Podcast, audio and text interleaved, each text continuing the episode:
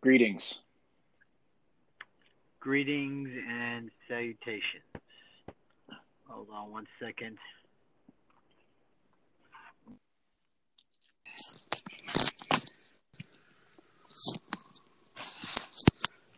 Hello. Can you hear me? I can hear you. Can you hear me? Yes, fantastic. And hello to everybody out there in the wide world. Uh, this is I, Thomas Lynn, and working with my friend Stephen Walpy, another episode of Quixotic Musings. We're doing this one a little bit, a little bit off the cuff, um, just to try and sustain momentum. And last week we talked about the challenge of moving uh, in into real conversation beyond the temptations of merely polemical or uh, argumentative discourse. And to follow up thematically, I uh, thought, you know, or we thought perhaps we could touch on the question of uh, censorship and and possibly even a related theme which occurred to me uh, just a few moments ago um, to which uh, we can return uh, uh, propaganda uh, those are obviously the, the questions which are, are closely closely mingled. But uh, today being the um, the date today being the 14th the 14th of January 2020 the previous 10 or so days have been characterized by events in which the question of censorship stands out front and center. Uh, there was the incident where he has now been, uh, or so is my understanding at this moment, uh, effectively shunted from uh, major media platforms, major social, sorry, major social media platforms such as Twitter and what have you. Uh, and that, uh, you know, we can talk about that. The other major event uh, in the news.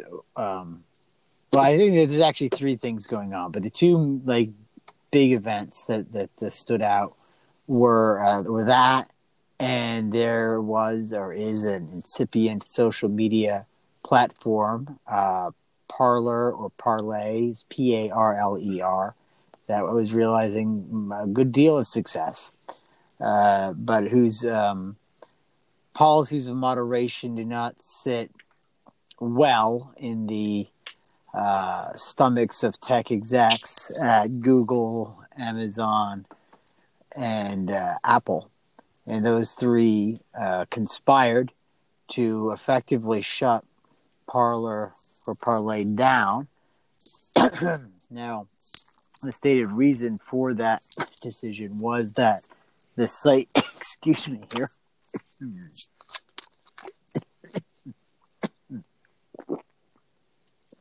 Excuse me. The site was um, apparently a point of convergence for people of unsavory perspectives, white supremacists, and uh, what have you, the, the alt right, uh, people who uh, were inclined to incite to violence and so forth. Well, there's a serious issue with that uh, characterization because it's reductive. Uh, the the platform was open to anybody effectively, and it, it's hardly fair to say that even most of the people on there uh, were of such a such an ilk as as as was suggested, because I don't believe that was the case. Um, and then the third thing goes on the third thing goes on pertains to the ongoing situation with the COVID 19 uh, crisis, such as it is, and how that has become occasion for censorship um, of dissenting perspectives. So, in the, in the news broadly, That's the background, which brings us into the question of censorship, but not just with respect to these particular. Excuse me.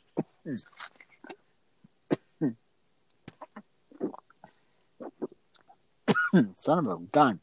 Particular events. But with respect to the issue almost abstractly, like is censorship a viable course? Does it have uh, uh, an ethical basis, or is it to be rejected out of hand as an action that is uh, all but intrinsically despotic and counterproductive? So I went on there, so I'm like a bit of a chatty Cathy. Um, but uh, let me ask, turn it over to you, Stephen. You've been patiently sitting there while I um, offer that prologue of Sorry, were you, were you talking? No, I'm kidding.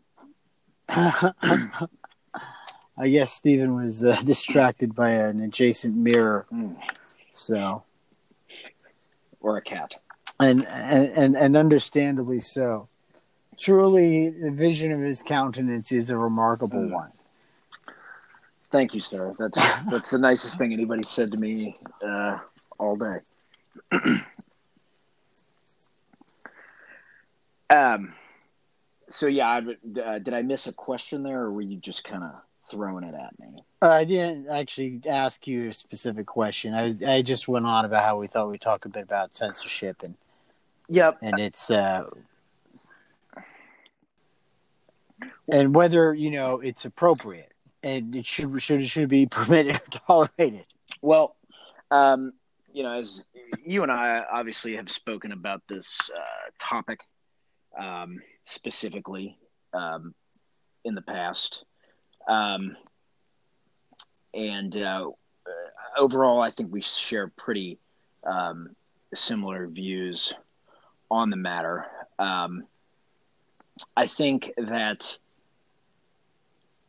I would be hard pressed uh, to find a circumstance in which I would argue that censorship is permissible or is um, useful.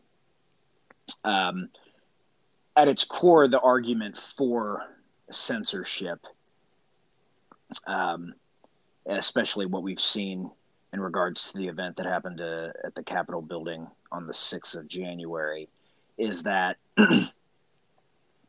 um, you know censorship can be used as a tool for the benefit uh, of of people or for the benefit of society. It can be used um, as a as a a means to an end uh, for the overall good.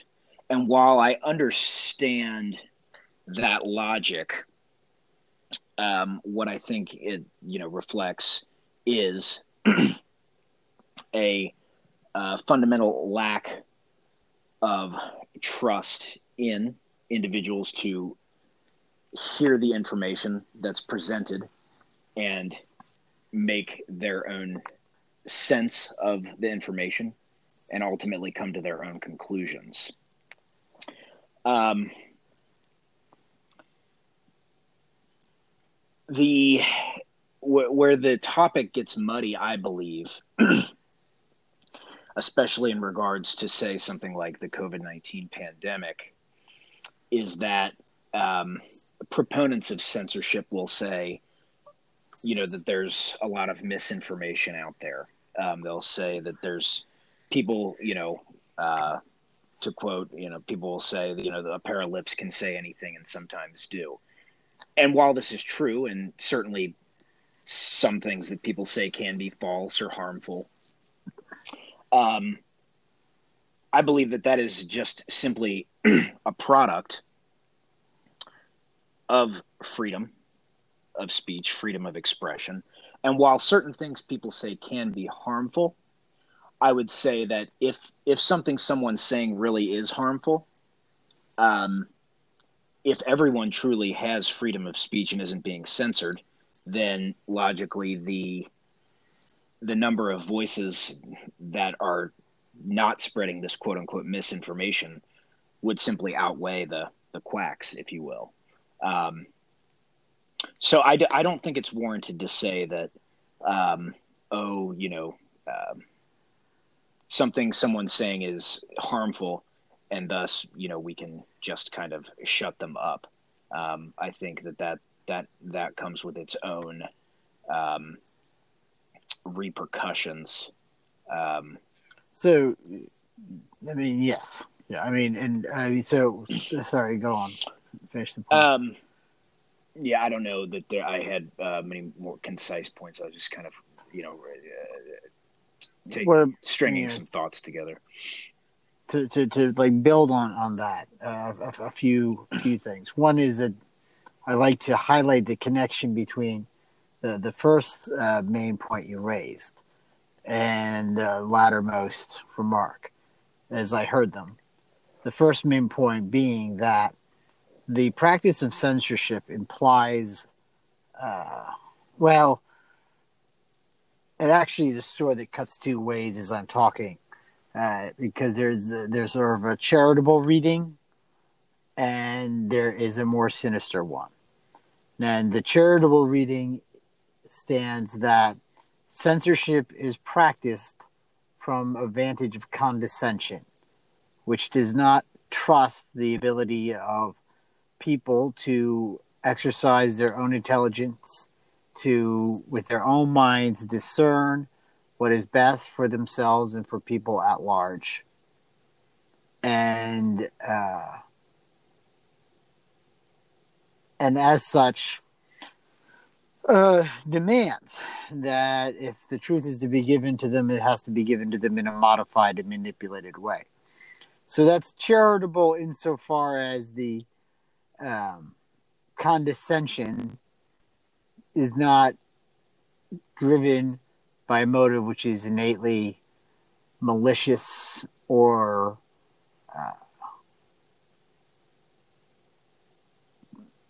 uh, um, Intentionally deceiving. defamatory in na- nature, right? The more cynical reading is that people, and I actually think closer to the mark in many cases, and th- these are not, by the way, mutually exclusive. It's not either or, it's, it's sort of both end. Is that people who practice censorship are very aware that people actually can exercise their intelligence and use their own minds to figure out what is going on and generally are inclined to make the best decisions for what is best in their life. And the thing is that when people do that, when people exercise their intelligence and make up their own minds and make the good decision, it's often at odds with the interests of people in power. So I would say more often than not, people who perpetrate censorship do so to preserve their own interests. And I would say they do that at the expense of society's good at a whole. They, of course, will demur from that characterization because they have a tendency to believe that their good is the good of society as a whole. As someone noted, authoritarians rarely see themselves as authoritarians. Um, I might like so so coming back to the whole charge of like so you know if people are intelligent in of themselves right then people saying something which is harmful is not become that problematic because people are capable of knowing not to put their hands on a hot stove without being instructed to do so um but I might actually push the point a little further, right, in terms of how radical one should be with respect to uh, free speech.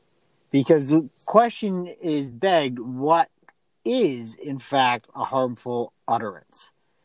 And uh, this is not as clear cut as one might think at first blush, because. Um, you know this you know obviously because because what constitutes harm very much is determined by uh, the conversation at large and there's there's a, there's a subjective dimension to it, which actually is fundamentally why you need a space of free speech so that all options can be presented and weighed in an appropriate manner. To go ahead and indicate, you know, so for instance, I give a historical example, right? Where censorship could be invoked to defame people who wanted to stand up for individuals of a homosexual orientation. People who would take the stance that homosexuals are perfectly grounded in their orientation and have every right to lead their lives in a full and unfettered way would be dismissed as propagating a pernicious opinion that would be contributing to the ill health of the population at large and the moral fiber of society, et cetera, et cetera, et cetera. You know, so this is what I mean when I say what constitutes harmful speech is a rather debatable affair and why free speech is that much more significant because if we didn't have something approaching free speech then we wouldn't get progress such as now broadly people understand that homosexuality of course there are still unfortunately prejudices against the homosexual uh, population. Oh, so don't misunderstand me as thinking that it's all rainbows and unicorns. But things are a lot better now than they were, say, in 1955. all right, I don't, I don't imagine people will push back too much on that point, right? But uh, 1955, you could be seen as levying a threat to public health for saying it's okay for someone to be gay, right? It's not so likely today, right? And then, then you get into the question of what is public health? And that connects what is health, right? So this is, these are big questions, right? And big questions to which no one has a monopoly title. Or shouldn't, um, anyway. Well, yes, or shouldn't, right? Mm-hmm. So, um, what's alarming what's alarming to me so uh, I, I, I, I, I'm talking talking so just jump in here right but just what's alarming to me and to build on you know what i'm saying is that now you have multiple vectors of uh, censorship you have state censorship then you have corporate censorship which is uh, enacted by uh, these large digital companies and social media. uh, but you also have cultural censorship. These are all live things happening, right? Where even if you can say something, you can be quote unquote censored through mechanisms of guilt and shame. But we'll bracket that for the moment and focus on the first two, just for the sake of expedience. Yeah. um, the, I mean, you don't have. I mean, you feel free to talk about that because they all tie together. But just yeah. my, I just might just uh, well go go on go on, Stephen. Um, well, I think um, to tie in the idea you uh, had mentioned earlier about uh, that censorship and propaganda um, quite often go hand in hand and are quite quite, uh, quite often uh, Hey. Hey. You back? I, I, accidentally disconnected us there. Uh, we can just pick up, I think, from where we. I think that might have been uh, you trying to censor me, if I'm not mistaken. you didn't like what I was saying, and. Um, well, yeah, I thought better of it. So here we go. Let's carry on. uh, so um, to tie in the ideas of um, you had mentioned propaganda and how it often goes hand in hand with censorship. Um, and and that the that propaganda and censorship are often um, perpetuated or administered, if you will, by the same institutions. Um, and I've been uh, thinking a lot about you know the things that I've seen on Facebook recently, or you know statistics that you see on you know websites from various uh, institutions, government or organizations, and um, you know the the the the idea that censorship uh, is necessary in order to prevent uh, conspiracy theories from flourishing, uh, because conspiracy theories are harmful to ah, yes. public health or that they're harmful to society at large. Um, and you know, uh, there's been a lot of talk in the in the uh, media about um, you know Donald Trump specifically perpetuating uh, misinformation, um, conspiracy theories, and while I think you know that is definitely true, um, as we had pointed out with the you know uh, if you actually have an open forum where everyone uh, ideally has an equal ground for speaking um, then this this would be far less problematic. Furthermore my argument against um, people saying that like uh, quote unquote an individual is propagating misinformation or pushing misinformation or that they are um, creating um, a culture or a, a, space or an atmosphere in which conspiracy theories would flourish. I, I, would say that uh, really the the root source of conspiracy theories um, would ultimately be a culture of of a a result of a government of secrecy that practices secrecy. So if if someone really wants to argue that um, we need to cut out these conspiracy theories, you know, don't go thinking that something bad is happening behind that curtain, then what we really ought to do is remove the curtain. Um, yeah, I'll leave that there and see if you have anything to say uh, about that.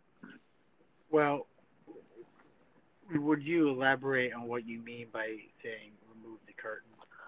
Well, I think I know what you mean.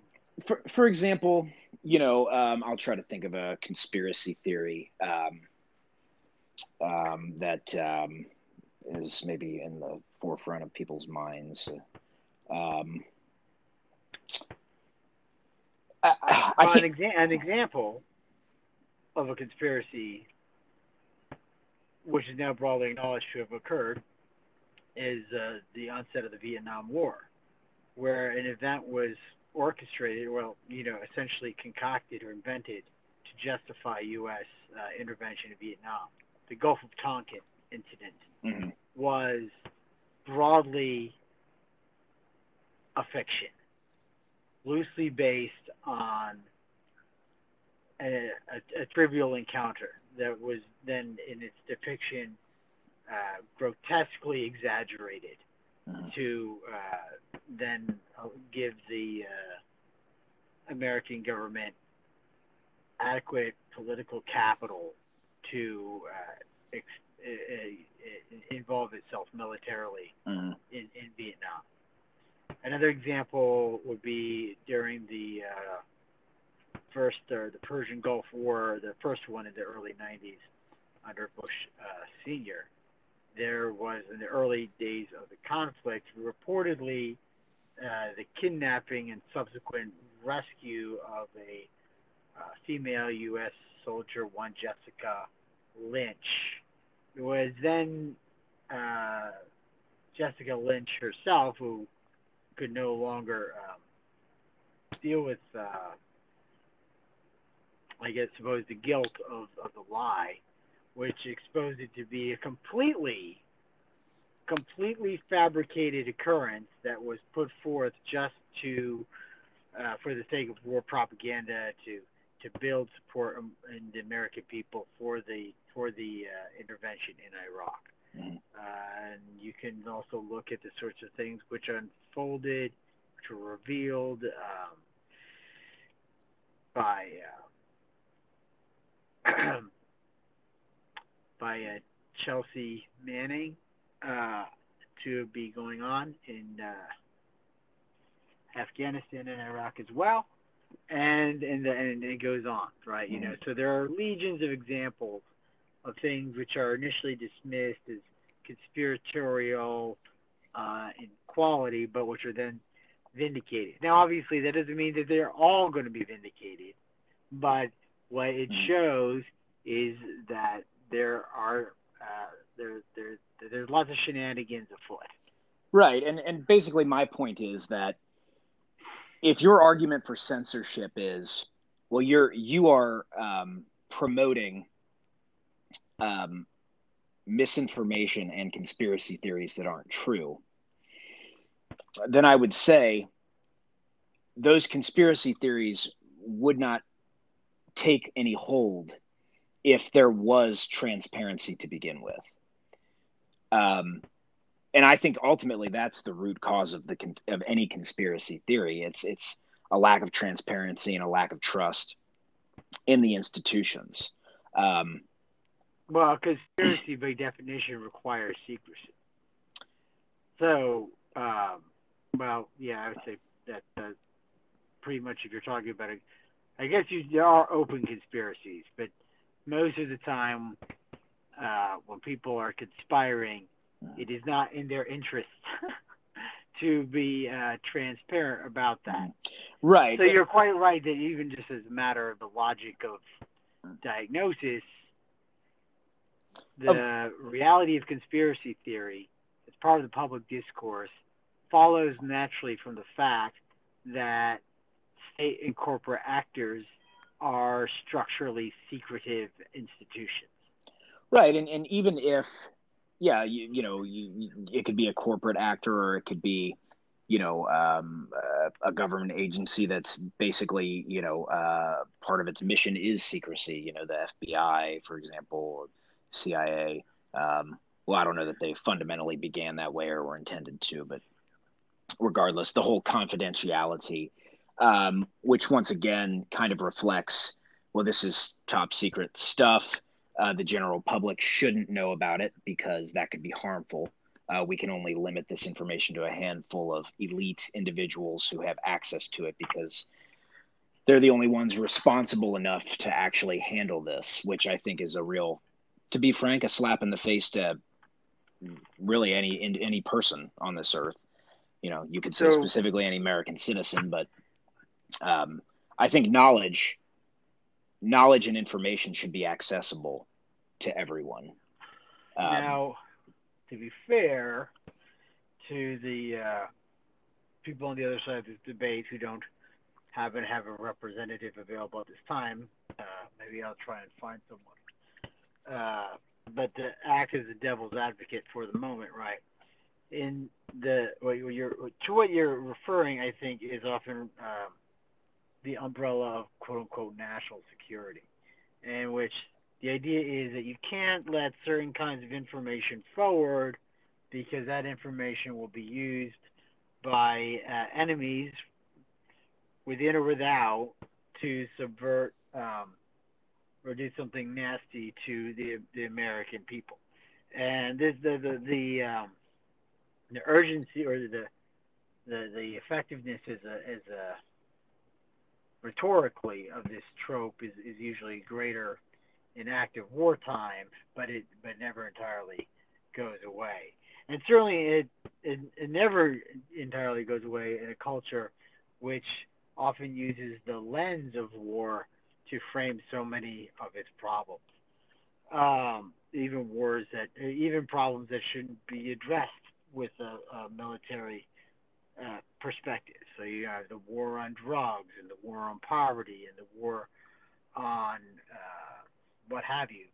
And um, it connects back to a point we made in the last show that institutions will tend to replicate the problem that they are tasked at solving because that problem is the basis for their survival.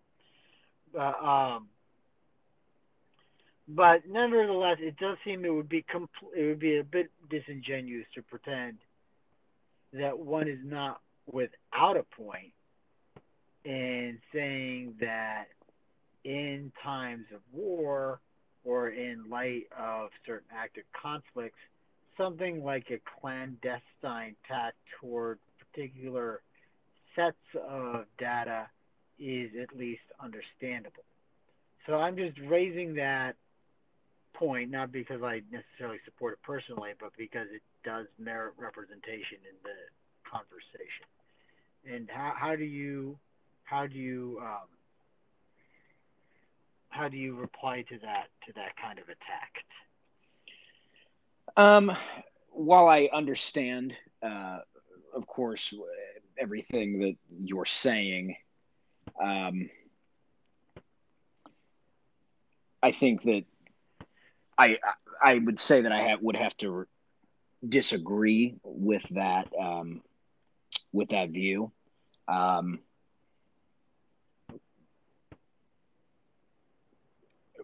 without, I mean, that's that could be a whole you know hour of its own, but um, ultimately, I, I think you know it. Uh, being being an anarchist as well as as you also identify, uh, I think that I could come up with a multitude of reasons as to why I would disagree with that entire framework, though I do understand it. Um, so, I mean, it does feel I do feel it is incumbent upon us to to reply a counterpoint. Uh, I mean, I do broadly identify as an anarchist. I don't generally think that the state carries legitimacy as an institution. Uh, but you know, I'm not exactly in the majority in that connection, and uh, many people are of the view that um, it is legitimate. So if I grant that point for the sake of this argument, right, I'm uh, sort of you know going to be hard pressed in respect to this specific point. Nevertheless, I will uh, sally forth and provide a twofold reply. Uh, one is this: that, okay, first of all, um, what's not uh, well, you see, like you said, the, the whole framework is is based on a set of assumptions which perhaps deserve to be challenged.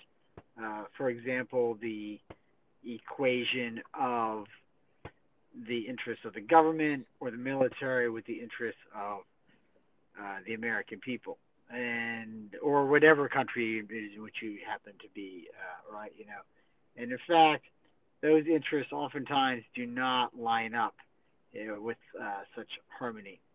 But um, uh, you know, and and it, as as the saying goes, uh, truth is the first casualty of war in any event.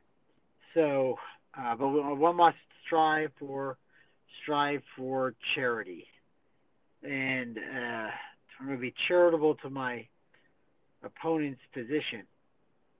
What I'm going to offer is that, insofar as classified the classification is ah, I just you know I mean it, uh, the classification and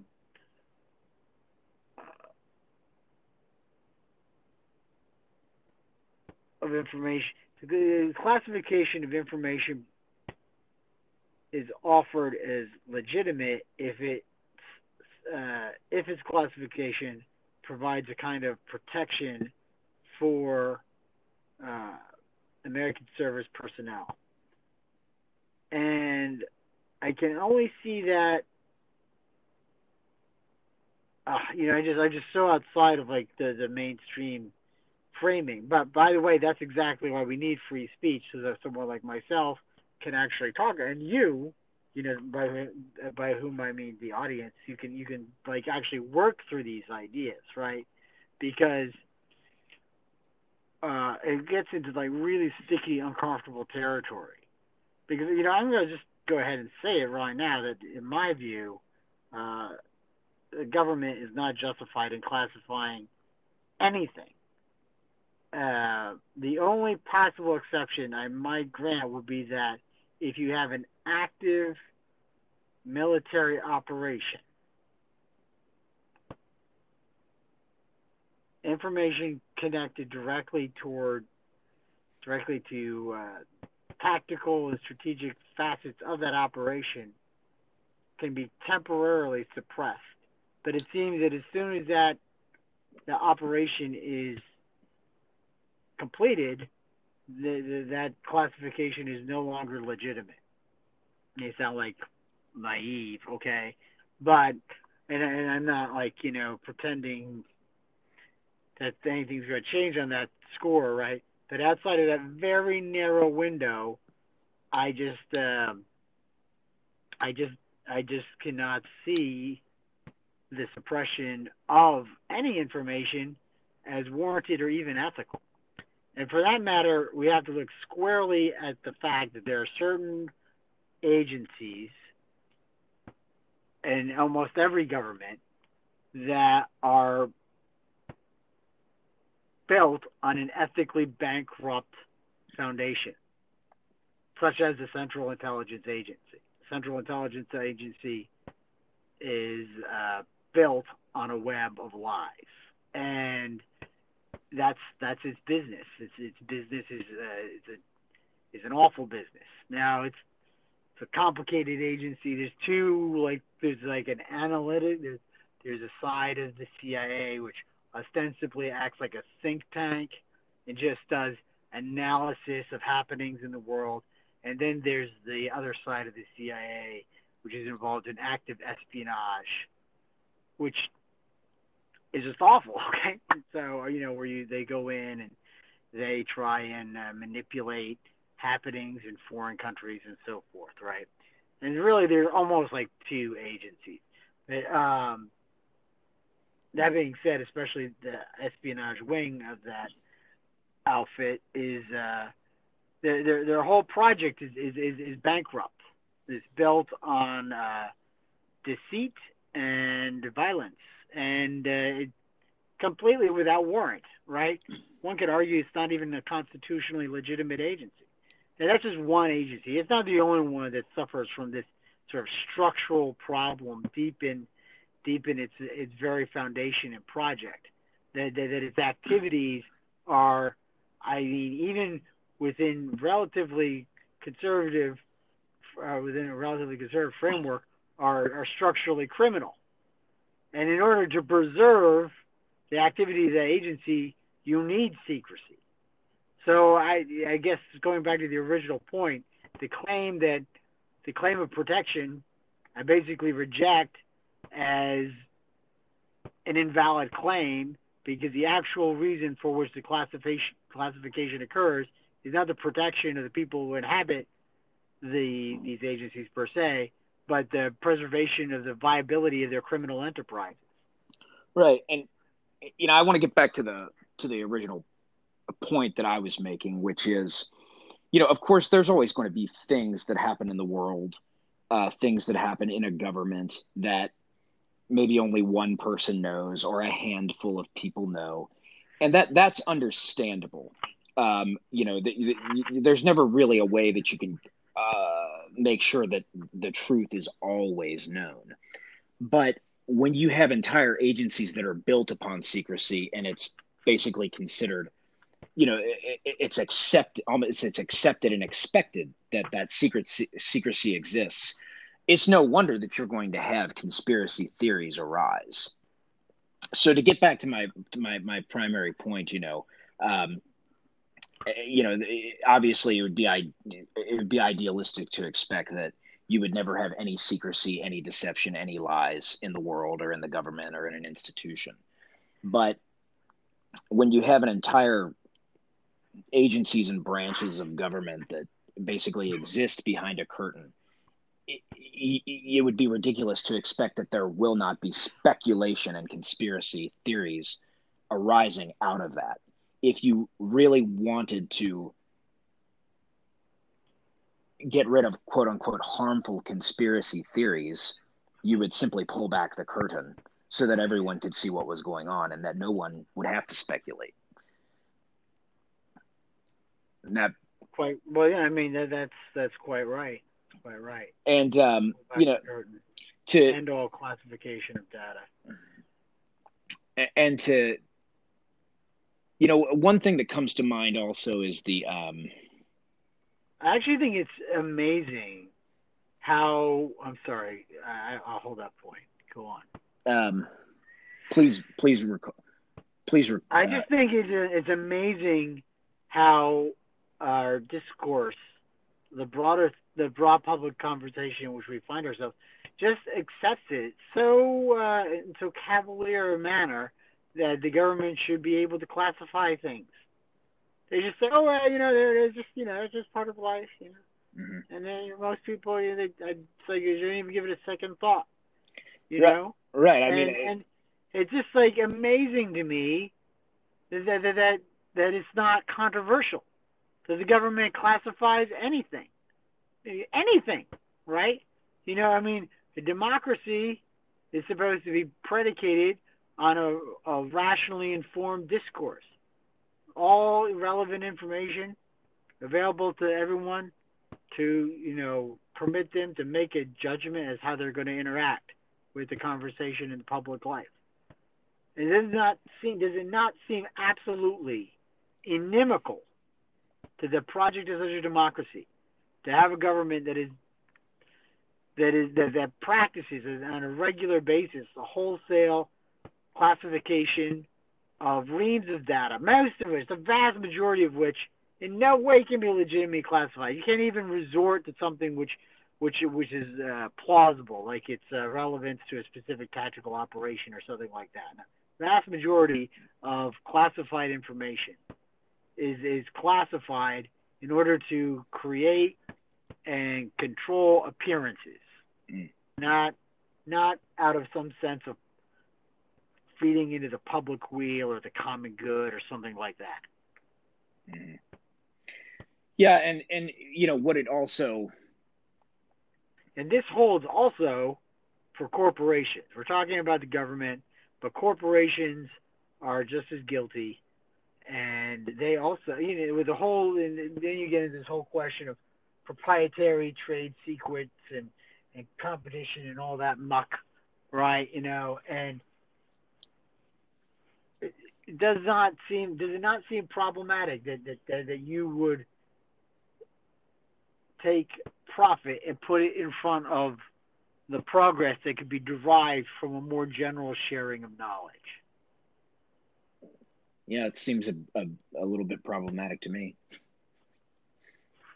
I'm certainly on my soapbox tonight. But anyway, go go go on, go on. Yeah, and I, and um, you know, I want to go back, you know, because there's a lot of, um,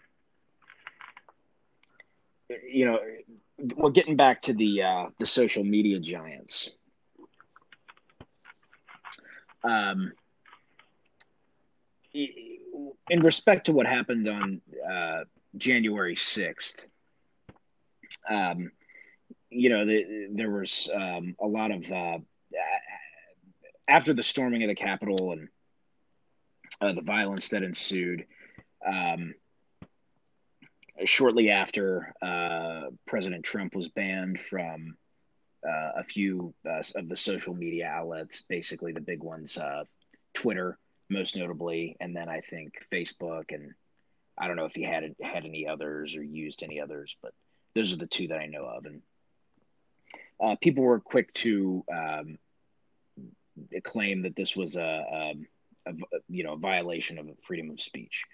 The rebuttal to that was that this is uh, these are private forums, um, and that the the corporate entities that own these spaces uh, have the right to remove someone from that space. And and while I understand that um, that argument, um, as you had said, uh, pr- well, not maybe not during this recording, but you had s- stated previously that uh, at this point they they largely function as a utility and as a public space, regardless of whether or not they're owned by private entities. Now, my my uh, where this rubs me wrong um, is not so much that they quote unquote silenced Donald Trump. Um, as far as people in the world and public figures, he has other outlets with which he can get his message out. I mean, he's the president of the United States. Okay, he's not, you know, some some nobody somewhere who who can't you know get a message out. I mean, he's got a podium specifically dedicated to that. Okay, but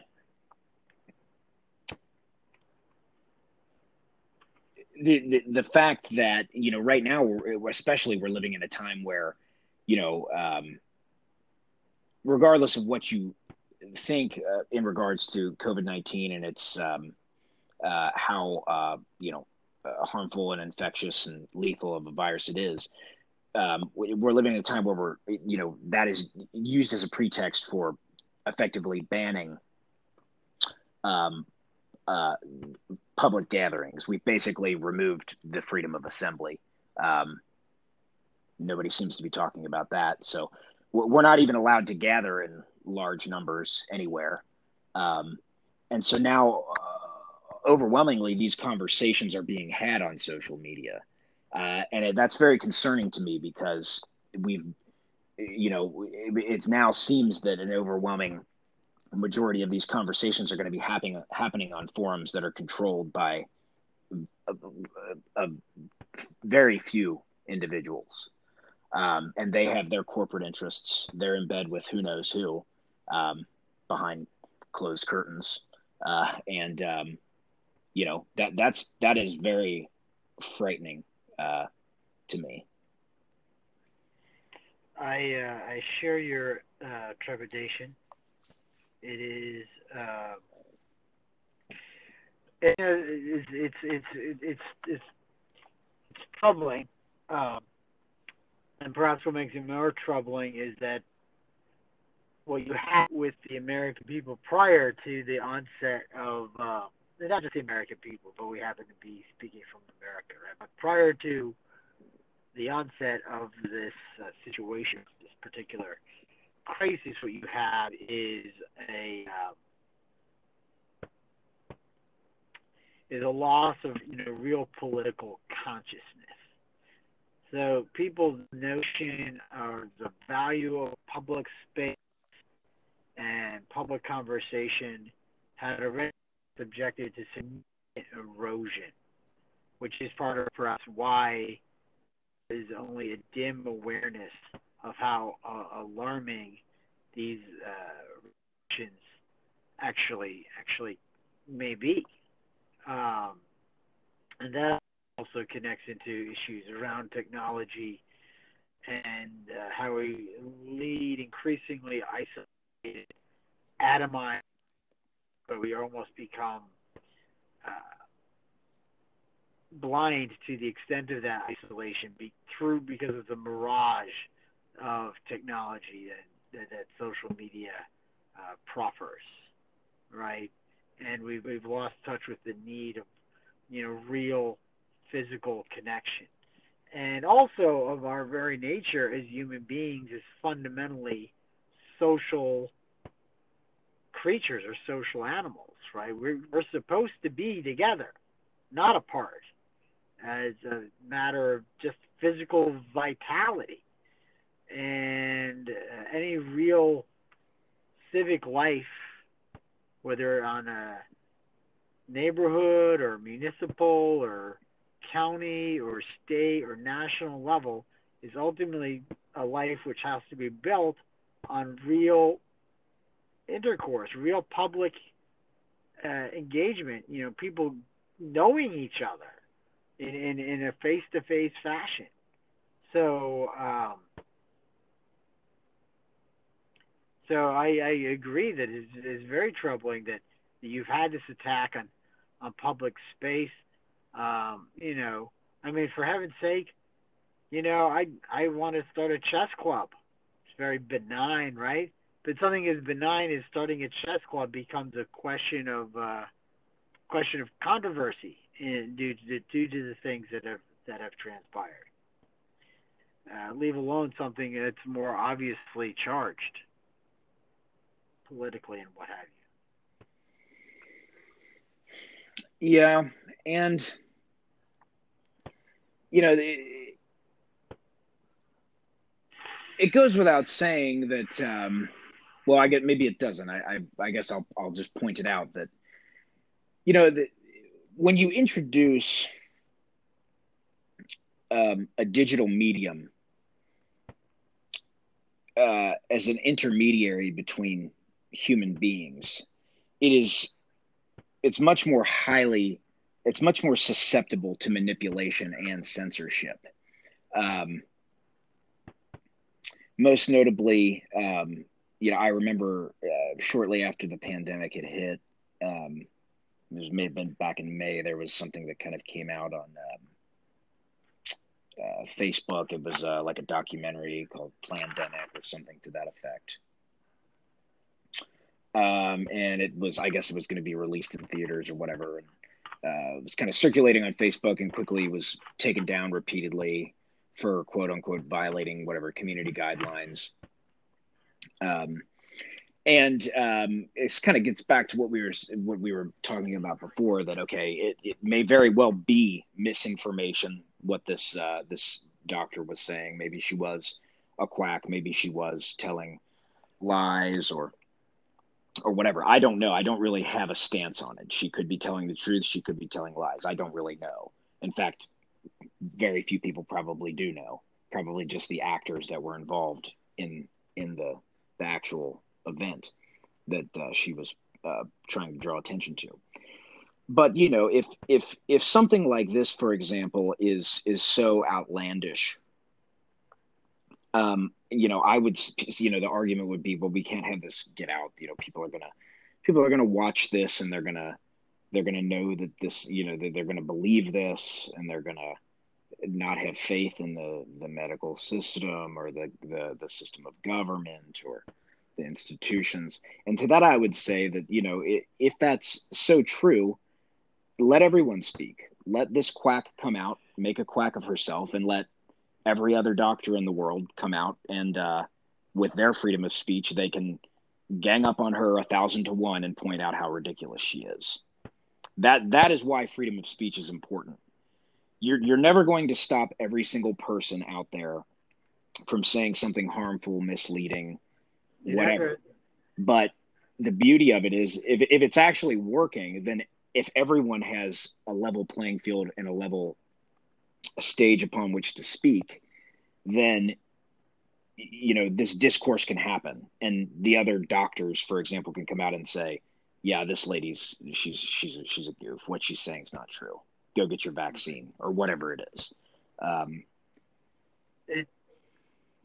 so so the, the, the the mere existence of the as you've pointed out the mere existence of the censorship to me it points to a lack of confidence in in the in the in the party that is censoring of, uh, to their own to right. their own position yeah, yes if if if if you're really a, a silly fool I should just right. let you speak exactly. and, and, prove it. Right? Like if well, for what are you? Why are you? What are you uh, afraid? What are you afraid that you have to suppress speech? Okay. And and don't get me wrong, it th- there's there's no doubt yeah, people I mean, can say things that are harmful. Say, you know, maybe maybe this lady maybe things. this lady would come out. No doubt. Yeah, maybe this lady would come out and give give terrible misinformation, but and some people would act upon it. But but if you if you function with the overall good, okay, uh, you you're doing far less damage by just letting her come out and say this, okay, and let and allowing people to hear it, and then allowing people to hear the counter argument. But now, now we don't even have we don't even have a statement with a count. We don't even have the statement to begin with, much less a counter argument. We just have basically a video that came out. We saw the the three minute trailer, and then it was removed, and now people are wondering, well, why the heck was that taken down? What are they hiding? Which is a valid question. Even even if it was completely a, a, all baseless lies, it may have been. I don't know because it's all of it's enshrined in secrecy. So there there and is also the problem. you have just is that um, you know just to say another aspect of what you're saying is that when you do censor people, right, uh, you actually, if, if, what they're saying is, you know, really like awful, okay, when that necessarily happens, you then like create uh, a condition which intensifies their sense of isolation and a kind of siege mentality that actually then exacerbates the the the, the tension in society at large, right? Whereas if, like you said, if you just let people say what they're going to say, if it's idiotic or, or awful or violent, you know, and there's no suppression, it just gets out there and it's just going to dissolve as a as a consequence of the fact that at the end of the day that the truth will out and the, and the truth will win. And then, you know, um, and and once again, that is also being charitable in assuming that there is, you know, one. I mean, in relation to facts, there is one truth, but in relation to what's best for, as we said, the public good, the public health, your health, my health, my well being, whatever it is, you know, those are not really questions that the state or a corporation or a handful of corporations are really equipped to answer. Um, so even even if they even if they do uh, even if they are well meaning, and even if they do in a sense know have a have, you know specialized knowledge about something that I do not, ultimately you, they should simply do the best they can to present the information with they have in a way that you know a layperson can understand. And if I make a poor decision based upon that, then well, that was my I mean, decision. That, That's the beauty of yeah, freedom. That connected. Uh, sorry, go on. I just That's pretty much all I another say on issue that. here. The thing is, there's always going to be risk. We can't get away from that. We can, we're all we're all of us all of us are fallible. All of us can make bad decisions, and and you make some tonight. Then the beauty of having a truly a society with real free speech is that then we have those errors out there to be corrected. But if you suppress, you stifle that mechanism of correction and maturity, right? But there's also an emotional dimension to what's going on here. And, and the emotional dimension is that the fact of risk as part of life can be emotionally scary. And uh, this particular culture in which we find ourselves does not have, in my view, a healthy relationship with that reality. The, the, the, the, the life is structurally hazardous. life is dangerous. And that's actually part of why life is beautiful and wonderful and awesome. But but uh, we're we're trying to our society tries to completely evacuate the reality of that that uh, fragility in order to, to create this this false little universe of comfort and and uh, they can't afford to have true free speech because you have true free speech then you expose people to the realities of of peril, which um, are actually the precondition of of true greatness in a way. You know, or to go all the way with it, there's just the fact that we're all going to die. All of us. Sorry, no, no, no one gets a pass on that, and and and we we just don't know how to deal with that as a society. which really opens up into a whole other conversation. Maybe we'll take that up next time because we've actually been going for about an hour, so we should probably wrap it up here. Uh, no, I don't think we've come to any conclusive point, but but um, what do you have anything with which you'd like to, to round uh, round out the bases?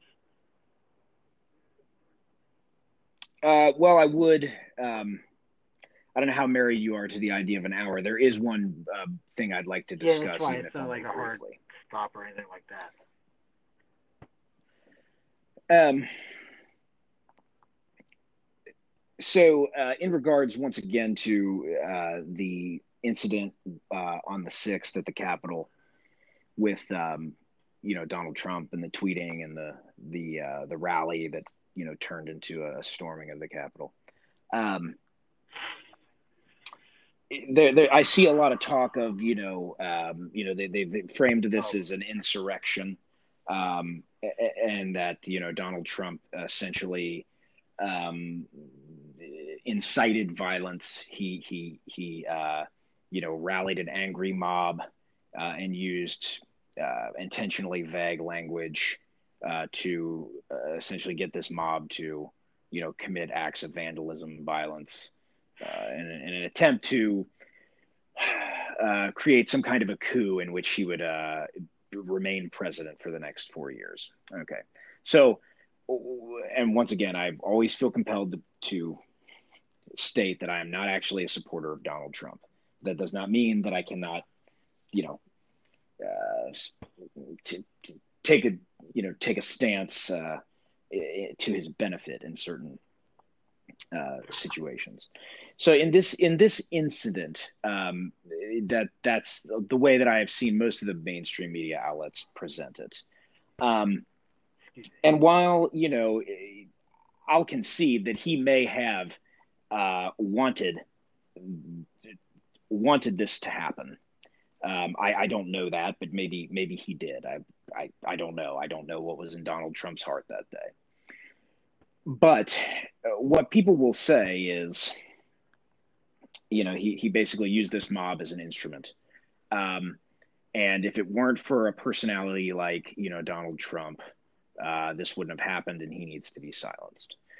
Um, and to, and to that, I would say that ultimately, the real reason that uh, this mob, this angry mob, existed, um, is really uh, going back to the censorship. It's out of a really a fundamental lack of trust in the institutions to begin with.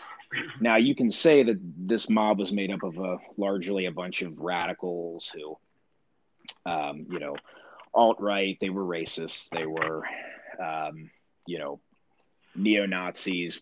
You know, uh, neo Confederates. Fill in the blank. Uh, and there may have been some of those there, and I don't sympathize with those um, with those uh, philosophies or viewpoints. At the same time, uh, there is undeniably, uh, you know, a lack of confidence in our institutions, and if if people fundamentally had over overall a, a, a trust in the institutions, they they would not be um, they would not be um, protesting against the results of a, an election. Um, I don't think that's really something we've seen. I mean, we've seen uh, recounts demanded in the past. Well, um, and, and, there's no there's no doubt that Trump is playing to his uh, you know you know he, he, I'll concede he's you know kind of a big baby. When he loses, he says it's rigged, yeah. and when he wins, he says it's a it's a fine system. But you know, if fundamentally what I'm saying is if if if people trusted the government, if people trusted the electoral system, they wouldn't feel well, compelled, you know, to to uh, barge in and and and uh, you know uh, you know stage a siege on the Capitol to get you know get their the president is, back.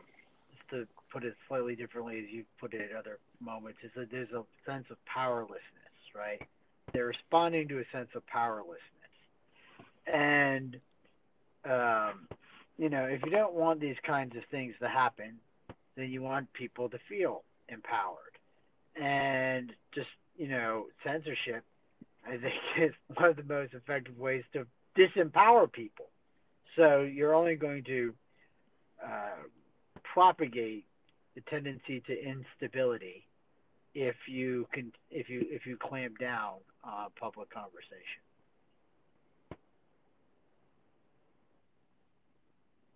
Well put. But tell you what, man, I think we're going. I'm going to leave it there, if that's okay with you.